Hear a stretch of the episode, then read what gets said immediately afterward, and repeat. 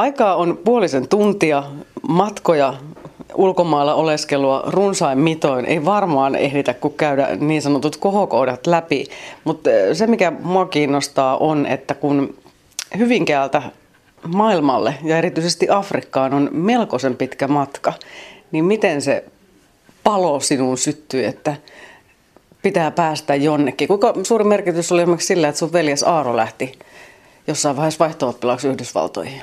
No kyllä se tietysti äh, siinä mielessä toi tällaisen uuden ajatuksen, että ei tarvi elää koko elämää Suomessa. Että, et ja oli tiettyä valmiutta ja kun hän tuli sieltä vaihto-oppilasvuoden jälkeen takaisin Suomeen, niin mä, se oli hyvin konkreettista havainto-opetusta siitä, että, että mitä kaikkea Suomen ulkopuolella oleva maailma saattaa tarjota.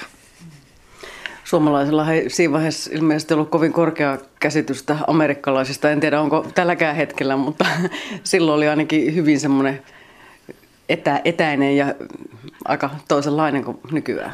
Joo, kyllähän äh, tämä stereotyyppinen kuva Ameri- Amerikasta ja amerikkalaisista oli se, että, että on tuota, äh, sinipunaisia hiuksisia eläkeläisarouvia, jotka matkustaa vanhojen äh, rikkaiden miestensä kanssa Euroopassa ja tämä oli se äh, niin kuin, tavallinen kuva. Ja nyt tietysti Eurooppaan on tullut nuorille ihmisille samat värit hiuksiin.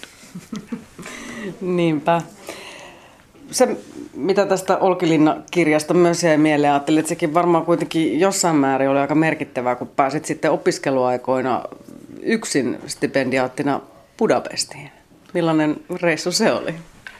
Joo, kyllähän se oli tietysti. Se oli mun ensimmäinen ulkomaanmatka yksin. Siis mä olin vanhempien kanssa reissannut aika tavallakin, mutta se on tietysti ihan eri asia mennä yksin ja mä jostain kumman syystä satuin saamaan yliopistosta unkarin kielen stipendin ja menin Budapestiin kahdeksi kolmeksi viikoksi ja, ja silloin äh, Budapest oli aivan toisenlainen kaupunki kuin se on nykyään ja, ja tarjosi aivan uskomattoman – vertailukohdan sen ajan Suomelle, koska se silloin sosialismi kukoisti siellä ja tämän päivän puolifasistista Unkaria on aika vaikea kuvitella niin kuin niistä lähtökohdista, mutta niinpä maailma ja sekin maa on kehittynyt.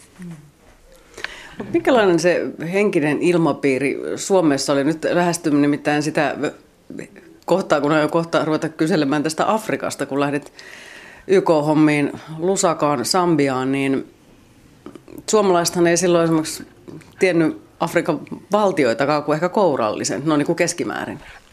Eihän siitä silloin itse asiassa tiedetty mitään. Ja, ja, ja tuota Yleisradionkin panos oli oikeastaan Afrikan tuntemuksen suhteen kenties äh, tuon Silvennoisen äh, nämä hien, sinänsä hienot äh, reportaasimatkat jonnekin Lambareeneen, missä oli Schweitzerin viidakkosairaala. Ja, ja sitten toinen Yleisradion fantastinen Afrikka-tarjoilu oli Pekka Lipposen seikkailut Kongossa, jossa, jossa oli tota, presidentti Kasapupu ja kaikkea muuta tällaista, että siis asiallisen tiedon saanti oli hirmuisen vaikeaa sen ajan Suomessa ja mikä tuntuu täysin käsittämättömältä äh, tähän Googlen aikaan, että koska tietoa tulee joka puolelta ja, ja suurempi ongelma on se arvioida, että onko se luotettavaa tietoa tai ei, mutta, mutta siihen aikaan ei todella ä, tietoa Afrikasta tullut oikeastaan mitään kautta. Satunnaisia kirjoja ja tällaisia kuvakirjoja ja turistikirjoja oli, oli tota, julkaistu, mutta ei, ei mitään niin kuin asiallista ja kunnon tietoa. Oliko suomalaiset siihen aikaan kuka kiinnostuneita ylipäätään Afrikasta? Toi on hyvä kysymys. Mä luulen, että ei valtavasti. Mutta tota, oli tietysti näitä lähtösaarnaajia ja, ja, ja satunnaisia. Ensimmäiset YK asiantuntijat, kehitysyhteistyöasiantuntijat oli lähtenyt Suomesta sinne. Ja, mutta et kyllä mäkin olin kun mä menin Afrikkaan 71 UNDPin puitteissa, niin työskentelemään siis YK kehitysohjelman toimistoon, niin mä olin aivan ensimmäisiä, ensimmäisiä ihmisiä, jotka, jotka Suomesta lähti. Että kyllä siellä kai pari kolme oli ennen mua, mutta että samalla tavalla lähtenyt. Kyllä se oli ihan uuden aikakauden alkua.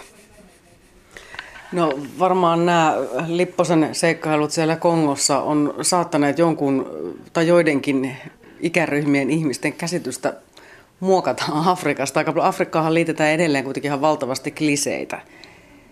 Ensinnäkin Juha Vakkuri, Afrikka on aivan valtavan suuri maanosa. Joo, tämä pitää paikkansa ja sen takia oli hauska nähdä, että siellä oli hirveän pitkä liani meidän lapsuudessa, koska Tartsan elokuvissa oli, oli tota, lianeja, jotka, joilla saatettiin mennä Itä-Afrikan savannilta Länsi-Afrikan viidakkoon ihan noin sujuvasti, että, että tuota, tässä mielessä on ymmärrettävää, että, että Suomessa ja Euroopassa ei välttämättä tämä Afrikan suuri koko ollut oikein hahmottunut tuohon aikaan. Mutta siis se on edelleen Afrikka on siis yli kolme kertaa suurempi kuin koko Eurooppa yhteensä. Ja tuossa kerroit, että olit nähnyt sellaisen YK-kartan, missä oli lueteltu aika monta suurta valtiota, jotka siis yhteenlaskettuna olisivat se Afrikan, val- Afrikan maanosa. Joo, siis pintalaltaan Afrikan sisään mahtuisi Yhdysvallat, Kanada, Brasilia, Venäjä ja Kiina ja Intia. Että se on aivan uskomattoman suuri maanosa ja sitä, sitä on mahdotonta arvioida, ellei siitä lähde reissaamaan, niin kuin mulla oli onni reissata sitä maata pitkin, että, että tietysti jotain sanoo, että, että Afrikan puoliväliin kestää Suomesta matkustaa kuusi tuntia. Että, ja siinä on sitten, jos mennään pidemmälle, niin siinä on toinen mokoma kapkaupunkiin, kun mennään, niin siinä on kolme-neljä tuntia lisää, että, että kyllä se on, ne on valtavat etäisyydet, mitä siellä on. Ja neljä kuukautta kesti sinulla, kun autolla maanosan ympäri menit, eli aika, aika kauan. Joo, tämä oli kieltämättä, mulla oli aika heikkoja autojakin, että mä menin puskataksilla ja muilla rämillä, rämäautoilla kuljin, mutta joka tapauksessa Mauritaniasta Kapkaupunkiin ja Kapkaupungista sitten Djiboutiin Itä-Afrikan rannikko ylös, niin neljä kuukautta se kesti, vaikka mä en oikeastaan missään pysähtynyt pidemmäksi aikaa. Palaan vielä niihin kliseisiin. Just tämä koko asia on yksi. Sitten ehkä seitsemänvuotiaille lapsillekin joudun selittämään, että siellä ei puhuta vain yhtä Afrikan kieltä, vaan siellä puhutaan monenlaisia erilaisia kieliä. Mutta oliko sulla mielessä silloin, kun lähdit sinne, niin jotakin sellaisia kliseitä, joista saman tien sitten suomut tippuvat silmiltä, kun Lusakaan saavuit? Joo, itse asiassa mä luulen, että tilanne oli vielä pahempi, että mä, mä, mä, en, mä en osannut edes kuvitella siis minkälainen kaupunki, kaupunki Lusaka ja minkälainen maa Sambia oli, että koska tätä tietoa oli niin äärettömän vähän ja Mä olin lukenut yhdestä ruotsalaisesta kirjasta, että, että Lusaka, Sambian pääkaupunki, oli kuin tällainen yksikkatunen villilännen kaupunki. Ja se itse asiassa se oli ihan hyvä havainto, sellainen se olikin, mutta, mutta joka tapauksessa kun sä oot Afrikkaan menossa, niin sulla on jotain pieniä hahmottumisvaikeuksia, jos niin kuin lähivertailu tulee villilännen kaupunkiin. Mutta et kyllä se pikkuhiljaa sitten, sitten niin kuin on Afrikka kokonaisuudessaan rupesi vyörymään sun ylitsesi ja, ja oli nielaisemassa sut sisäänsä kokonaan. No siinä vaiheessa, kun tosiaan sinne Lusakaan menit, niin Sambia oli ollut itsenäinen vasta kuusi vuotta. Kuinka kauan kesti suomalaiselta nuorelta mieheltä omaksua kolonialistien tavat? No tämähän on se, mitä siellä kerrotaan, että yleensä se kestää, kestää tuota 90 minuuttia eli puolitoista tuntia, että aika nopeasti, suomalaiset ja, ja joustavasti suomalaiset kykeni kolonialistien asenteet maksumaan. Siellähän oli näitä suomalaisia tietokoneasiantuntijoita, jotka oli luomassa Sambian valtionhallintoon tietokonesysteemejä ja kyllä, kyllä niille tota, aika uh, lähellä heidän elämäntapansa oli, oli näitä siirtomaa aikaisia tapoja. Ja koko maa itse asiassa oli, oli siirtomaa henkinen ja rakenteet oli siirtomaa henkisiä, että siellä oli valkoisilla oma klubinsa ja, ja tota, jonne vasta vähän vähältä ruvettiin ottamaan afrikkalaisia jäseniä ja se on aika jännittävä asia, koska kyseessä oli kuitenkin afrikkalainen maa ja, ja itsenäinen maa, että, että periaatteessa jos jotain pitäisi sorsia, niin valkoisia olisi pitänyt sorsia, mutta edelleenkin tällainen valkoisten ylivalta jatkui siellä ja sitten koko likipitäen koko virkamieskunta oli valkoinen, että ministeriöissä ministeri oli afrikkalainen tai sambialainen ja sitten mahdollisesti korkein virkamies, mutta, mutta tämä työtä tekevä porras oli pääosin edelleen äh, valkoisia ja pikkuhiljaa se vaihtui sillä tavalla, että englantilaiset siirtomaisenät siirtyi pois sieltä ja tilalle tuli sitten äh, YK-asiantuntijoita, joissa sitten saattoi olla niin kuin muitakin kuin eurooppalaisia, että siellä voi olla intialaisia ja siellä voi olla uusseelantilaisia ja, ja jopa Etelä-Amerikasta, mutta että, että siis tämä kun itsenäistyminen oli tapahtunut vasta 6-7 vuotta aikaisemmin, niin, niin siis tällaisen virkamieskunnan kouluttaminen, niin se kestää, kestää huomattavasti kauemmin, varsinkin kun tämä siirtuma-aikana afrikkalaisten kouluttaminen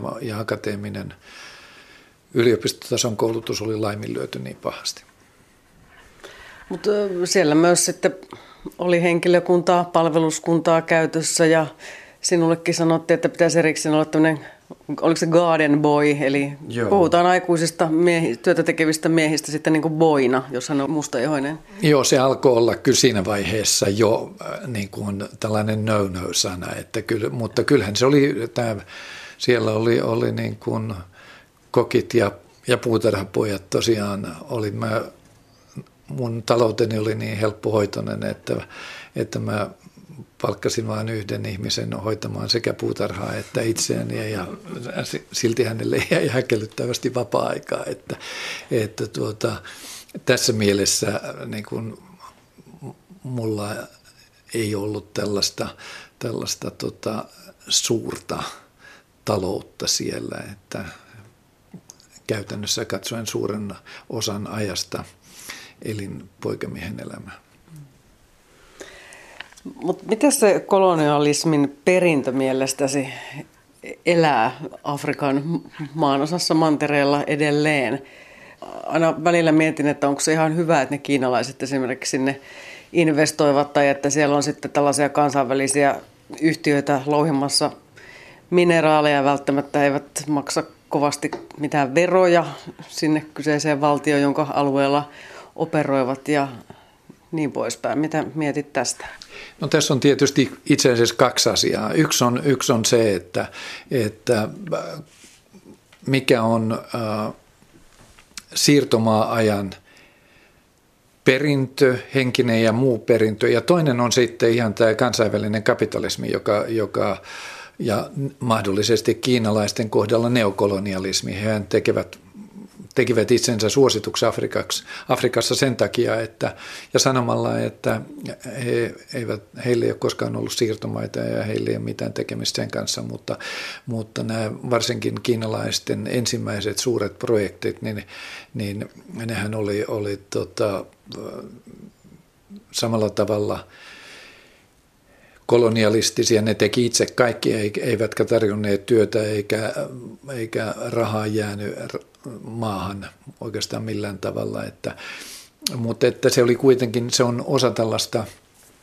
kansainvälistä kapitalismia ja kauppaa, mutta se mikä tässä olisi tietyllä tavalla, mikä, kun mä oon miettinyt, että mikä se todellinen siirtomaajan perintö on ja mahdollisesti pahin perintö on se, että, että siirtoma-aikana, jolloin siis eurooppalaiset siirtomaavallat, Englanti, Ranska, Saksa, Portugali, Belgia, he olivat, vaikka he olivat Afrikassa 50 70 vuotta, niin se pahin asia oli se, että he eivät millään tavalla edes teeskennelleet tuovansa ja yrittävänsä luoda Afrikassa ja siirtomaassaan demokraattista systeemiä.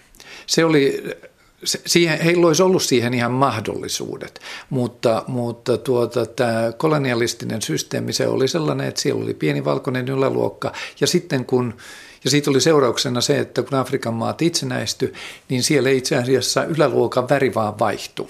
Eli sinne tuli valkoisen yläluokan tilalle musta yläluokka ja suurin osa afrikkalaisia heidän asemassaan ei tapahtunut mitään suurta muutosta, koska tällainen, tällaisen demokratian synnyttäminen, se vie aikaa. Siinä on, se on nimenomaan koulutusprojekti ja tätä projektia ei ollut aloitettu siirtomaa-aikana juuri lainkaan, että, että kun Sambia itsenäistyi, siellä taisi olla 24 akateemisen koulutuksen saanutta sambialaista koko maassa, vaikka siellä on siis englantilaiset oli ollut siellä vuosikymmeniä ja, ja likipitäen sata vuotta.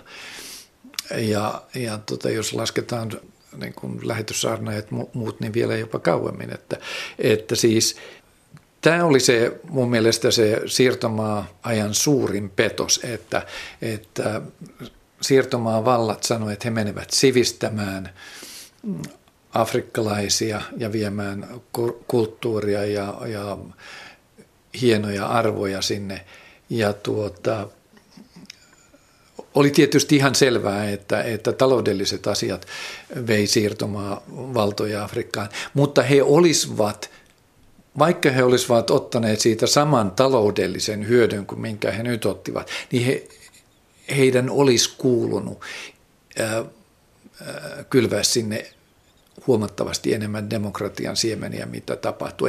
Tämä on, tämä on minusta kenties se niin kuin jälkikäteen katsottuna se suurin laiminlyönti, että heitä ei todella kiinnostanut pätkääkään ihmisten tasa-arvo ja, ja demokraattiset rakenteet yhteiskunnassa. Mut entä sitten se kulttuurin vaaliminen? Kiinnität kirjassa siihenkin huomiota, että oliko se just Sambiassa, että siellä ei juuri näitä hienoja patsaita, joita täällä teidän kirjastossa on ihan hirveästi, niin paikallisten tekemiä juuri näkynyt missään, että jossain muissa maissa sitten näkyy vähän enemmänkin, mutta että ei selvästikään ollut opetettu arvostamaan omaa kulttuuria. Joo, tämä on yksi näitä suuria kysymyksiä, joihin mä en ole mitenkään kauhean selkeää vastausta kyennyt hankkimaan ja löytämään, koska tota, jostain syystä siis äh, englantilaisten hallitsemassa Itä-Afrikassa tällainen afrikkalainen kulttuuri on, on joitakin pieniä poikkeuksia lukuun ottamatta äh, likipitäen hävinnyt. Et siellä on jäljellä useimmissa tai useissa maissa on vaan tällaista äh, toritaidetta, ja jolla on hyvin heiveröiset yhteydet äh, niin kuin omaan muinaiseen ja upeaan taiteeseen. Poikkeuksia on joku, joku tuota, alue äh, Etelä-Tansania ja, ja Mosambikin rajalla ja sitten toinen on, on äh, Sonaheimon, Sonaheimon äh, taide Zimbabwessa. Mutta sekin oli kuole, kuolemassa sukupuuttoon niin, että, että itse asiassa yksi englantilainen mies, joka sattumalta valittiin ja melkein vahingossa valittiin Rodesian kansallismuseon johtajaksi, niin hän tajusi, että, että tuota, tämä Sonaheimo on tuottanut upeita, upeata taidetta ja kul, äh, muutakin kulttuuriperintöä. Että, ja hän sitten itse asiassa melkein niin kuin omin käsin pelasti sen ja rupesi palkkaamaan Heimun taiteilijoita vahtimestariksi kansallismuseoon ja, ja tällä tavalla taidetraditio saatiin pysymään hengissä. Eli siis nämä reilut englantilaiset, niin ne, ne kyllä niin kuin käyttäytyi tässä mielessä huomattavasti epäreilummin kuin tota meidän mielestä vähemmän reilut ranskalaiset ja belgialaiset. Että, että tota, mutta tämä on nyt tuleville tutkijoille, tämä on hirveän hyvä aihe, että mikä, mikä meni pieleen. Että oliko se vaan, että Englantia ei todella kiinnostanut mikään muu kuin tota, vaan ne suuret voitot, joita he keräsivät Afrikasta köyhään emämaahan. Mutta puhutaan sitten vähän Beninistä. Se on toinen kotimaa, siellä sen kunniakonsuli, siellä on myös Villa Karo, jonka perustaja olet, niin mikä sai Uskaltaako sanoa ihan rakastumaan sinne siihen Beniniin? Uskaltaa, joo. uskaltaa, joo. Siis tämä oli, tämä oli sellainen merkillinen asia, että, että kun mä menin, mä olin aina hypännyt aikaisemmilla matkoilla Togo ja Beninin yli, ne oli niin pieniä rupumaita, että, että mä ajattelin, että ei sinne kannata mennä, mutta sitten ja Jumala rankasi mua tästä ilmiselvästi, että sitten kun mä kerran erehdyin menemään sinne, niin sitten mä joutuin Beninin loppuiäksi, niin se oli itse asiassa, ja nimenomaan täällä, täällä Grand Popuon kylässä, kalastajakylässä, minne mä tai noin perustin 16-17 vuotta sitten Villa Caron, niin se jotenkin vaan iski muhun. Se on vähän niin kuin uskonnollinen kokemus, että, että 13. päivä syyskuuta sinä ja sinä vuonna kello 13.40 tulin uskoon. Mä samalla kellolyömällä voi sanoa, että, että mä tajusin, että nyt mä olen löytänyt jotain sellaista, missä mä haluan viettää merkittävän osan loppuelämästäni. Ja, ja osittain siinä tietysti oli tällainen, tällainen tota, ää, tämän Grand Popon kylän paratiisillinen kauneus. Se on siis, siellä on kilometritolkulla neitseellistä hiekkarantaa, ja, ja, mutta se ei ollut pelkästään tällainen esteettinen ää, kokemus, että siinä oli joku, joku yhdistelmä, ihmiset oli kauhean ystävällisiä ja, ja siinä, siinä oli joku sellainen rauha, että mä olin jo sitä ennen tietysti reissannut Afrikassa aika paljon, että, ja mä olin jossain takaressussa oli saattanut olla ajatus, ja oli ollut ajatus, että mä haluaisin jonkinlaisen tukikohdan löytää Afrikasta. Mutta mä en ollut oikein löytänyt, vaikka mä olin ollut aivan viehättävissä paikoissa Senegalissa ja muualla. Mutta tota, sitten yhtäkkiä kun mä tulin tänne Beniniin, niin se löytyi ja jeps, tässä sitä ollaan. Tässä sitä ollaan. No, miltä Juha Vakkuri Suomi näyttää, kun sitä sieltä Beninistä vähän sivusilmillä varmaan kuitenkin asioita seuraat ja katselet?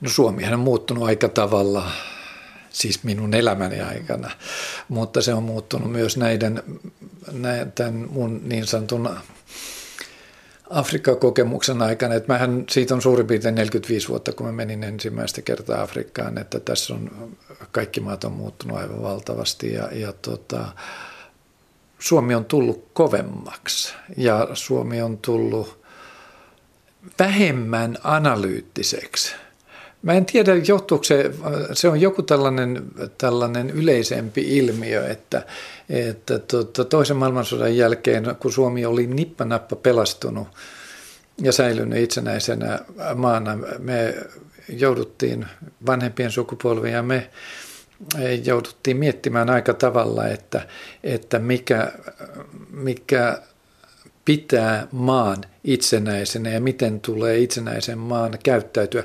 Tänä päivänä sodasta on niin kauan ja Suomessa ei ollut mitään kriisejä, suuria kriisejä, siis mä en laske näitä pankkikriisejä, mutta tällaisia, että Suomi olisi ikään kuin ollut vaarassa kadota itsenäisten maiden joukosta, niin tota, meille on tullut vähän sellainen, ää, ja Musta on inhottavaa niin kuin syyttää nuoria, nuoria mistään, koska ne on ihan fiksuja noin periaatteessa, mutta, mutta tota, mä on ollut huomaavinani, että, että tällaista niin kuin historian tuntemus voisi olla hiukan parempaa ja sitä voitaisiin opettaa kenties kouluissa tehokkaammin, koska tuota, tässä on tämä vanha sanonta, että, että kansakunta, joka ei ole, tunne historiaansa, niin se, sillä on taipumus ja on mahdollista ja vaara, että se toistaa omia virheitään. Ja, ja tuota, tällainen, meillä on kun me ollaan nyt niin hirveän hyviä, meillä on valtava korkea elintaso ja, ja koulutulokset aivan loistavia, niin on olemassa pieni vaara, että me ylpistytään ja me osataan kaikki paremmin ja, ja, tota, ja sitten katsotaan hiukan fonoben sekä naapureita että, että kauempana olevia ihmisiä. Ja, ja musta tällainen – suvaitsevaisuus ja ymmärtäväisyys ja, ja jalomielisyys, ne on hienoja ihmiskunnan perinteitä. Ja musta niitä olisi kauhean kiva vaalia ja olisi syytä vaalia, koska tuota, ei ole kauhean kauan siitä, kun Suomi ei suinkaan ollut maailman paras joka listalla, vaan me täältä lähti valtavat määrät suomalaisia sekä Ruotsiin että Yhdysvaltoihin ja Kanadaan etsimään parempaa leipää ja leveämpää leipää, että, että tuota, ää, ei, me ei voida pitää hirveän suurena itsestäänselvyytenä sitä, että me ollaan todellakin maailman 10-15 parhaimman ja älykkäimmän ja fiksuimman ja nerokkaimman kansakunnan joukossa. Mihin me sijoittaudutaan vai ollaanko me ihmiset loppujen lopuksi kuinka samanlaisia? No tämä on itse asiassa hyvä kysymys, koska mä olen, multa on tietysti kysytty miljoona kertaa sitä, että no kerros nyt tällainen niin kuin lopullinen analyysi siitä, että kuinka afrikkalaiset ja eurooppalaiset ja suomalaiset eroavat toisistaan. Ja itse asiassa se mun lopullinen, hyvin maanläheinen ja aika vaatimaton analyysi on se, että itse asiassa afrikkalaiset ja suomalaiset ja eurooppalaiset on aika lailla samanlaisia. Että, että onhan se niin kuin jännittävä juttu, että jossain pienessä kalastajakylässä – niin siellä itse asiassa ihmisten perustoiveet on kutakuinkin täsmälleen samanlaiset kuin Suomessa. Että kaikki yrittää elää sillä tavalla, että saisi järjestetyksi lapsilleen himpun verran paremman tulevaisuuden kuin mitä omalla kohdalla elämä on tarjonnut. Ja, niin kun, ja tämä on tietyllä tavalla hirveän rohkaisevaa ja tämä yllyttäisi niin kuin sellaiseen ystävällisyyteen ihmisten kesken. Ei tarvitse tietysti rakastaa kaikkia. Mä inhoan tätä rakastaa sanaa siinä, koska se on niin kuin anglosaksiset maailmasta tullut kaikkeen rakastetaan. Mä oon lapsenlapsille yrittänyt opetella, että ei, ei, et sä rakasta piirtämistä. Sä tykkäät piirtämisestä. Että sä voit rakastaa äitiäsi tai isään tai sitten kun sulle tulee poikaystävä, sä voit rakastaa sitä, mutta, mutta tämä ei... Mutta sen takia mä kysyin, että uskaltaako sanoa, että rakastuit Benini. Mutta kyllä se, se, oli, se oli tällainen niin kuin mystinen rakkauteen vertautuva. Kyllä. Mutta että, että siis, siis äh, olisi kiva niin kuin tykätä muista ihmisistä ja toisenlaisuudesta. Ja mä luulen, että meillä on, meillä on aika lailla opittavaa siinä, että, että tota, pientä, pientä tuollaista avarakatseisuutta, se olisi hirmo hyvä, jos joku tällainen yleisuniversaali niin kuin ylilääkäri määräisi avarakatseisuutta Suomen kansalle. Se oli hienosti sanottu. Mutta pitäisikö tämän ylilääkärin määrätä myös jotain niihin asenteisiin. Niin kuin sä sanoit, että meillä on vähän tätä tällaista, että ollaan niin hyviä kaikesta ja mietin sit sitä, että jos nyt taas puhun kliseisesti koko Afrikasta, niin siellä on siis myös absoluuttista köyhyyttä. Siellä on ihmisillä voi olla tosi vähän ja vaikka Benin on aika monen lintukoto, niin kuin Suomikin, niin sielläkin kuitenkin varmaan se materia on aika paljon vähäisempää kuin se, mitä meillä täällä on lähes kaikilla ympärillämme. Joo, ja se tietysti osoittaa ja on opettanut mulle sen, että, että ollakseen onnellinen ja tyytyväinen ja nauttiakseen elämästä ihminen ei tarvitse kaikkea sitä, mitä meillä on ympärillä ja mihin me ollaan totuttu. Ja tämä on itse asiassa yksi syy, minkä takia mä todella tykkään Afrikasta. Että siellä, siellä elämä on jotenkin pelkistetympää ja, ja ihmissuhteet on tärkeämpiä, ne on avoimia, ne on rehellisempiä ja sitten siellä on tämä Suomessa paljon kaivattu yhteisöllisyys. Se on ihan täyttä olemassa olevaa todellisuutta ja, ja se on uskomattoman hieno tunne, että, että tällainen, tällaisessa kalastajakylässä on tällaiselle täysin käsittämättömälle ilmiölle kuin suomalainen kirjailija, joka tulee sinne yhtäkkiä niin kuin maasta, josta ne ei ole koskaan kuullutkaan. Ja, ja, tota,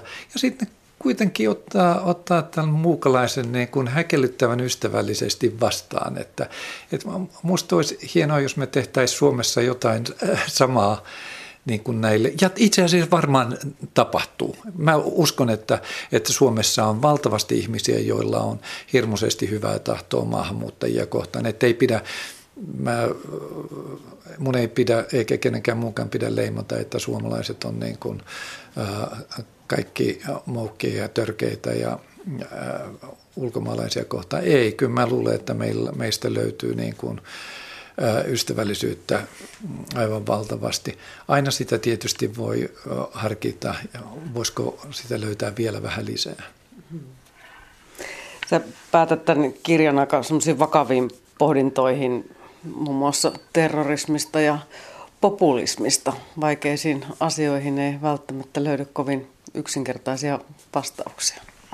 No tämähän on tämä ongelma just, että, että tällaiset niin kuin yllättävät ää, kriisit ja terroriteot, ne houkuttelee kivien ja kantojen alta populistit esiin ja, ja sitten ää, hyvin monimutkaisiin kysymyksiin pyritään antamaan niin kuin suoria ja selkeitä vastauksia. Ja, ja, tota, ja ne on tietysti, se on ikävää, että ne vasta viiveellä todetaan virheellisiksi vastauksiksi, että nämä populistien kannanotot, kun ne on niin helppo ymmärtää – niin niistä tulee hetkeksi aikaa, saattaa tulla hyvinkin suosittuja, kunnes huomataan, että, että tota, ne on aika virheellisiä ja vääriä ja valheellisia ja sitten jopa vahingollisia. Se on vähän sama asia kuin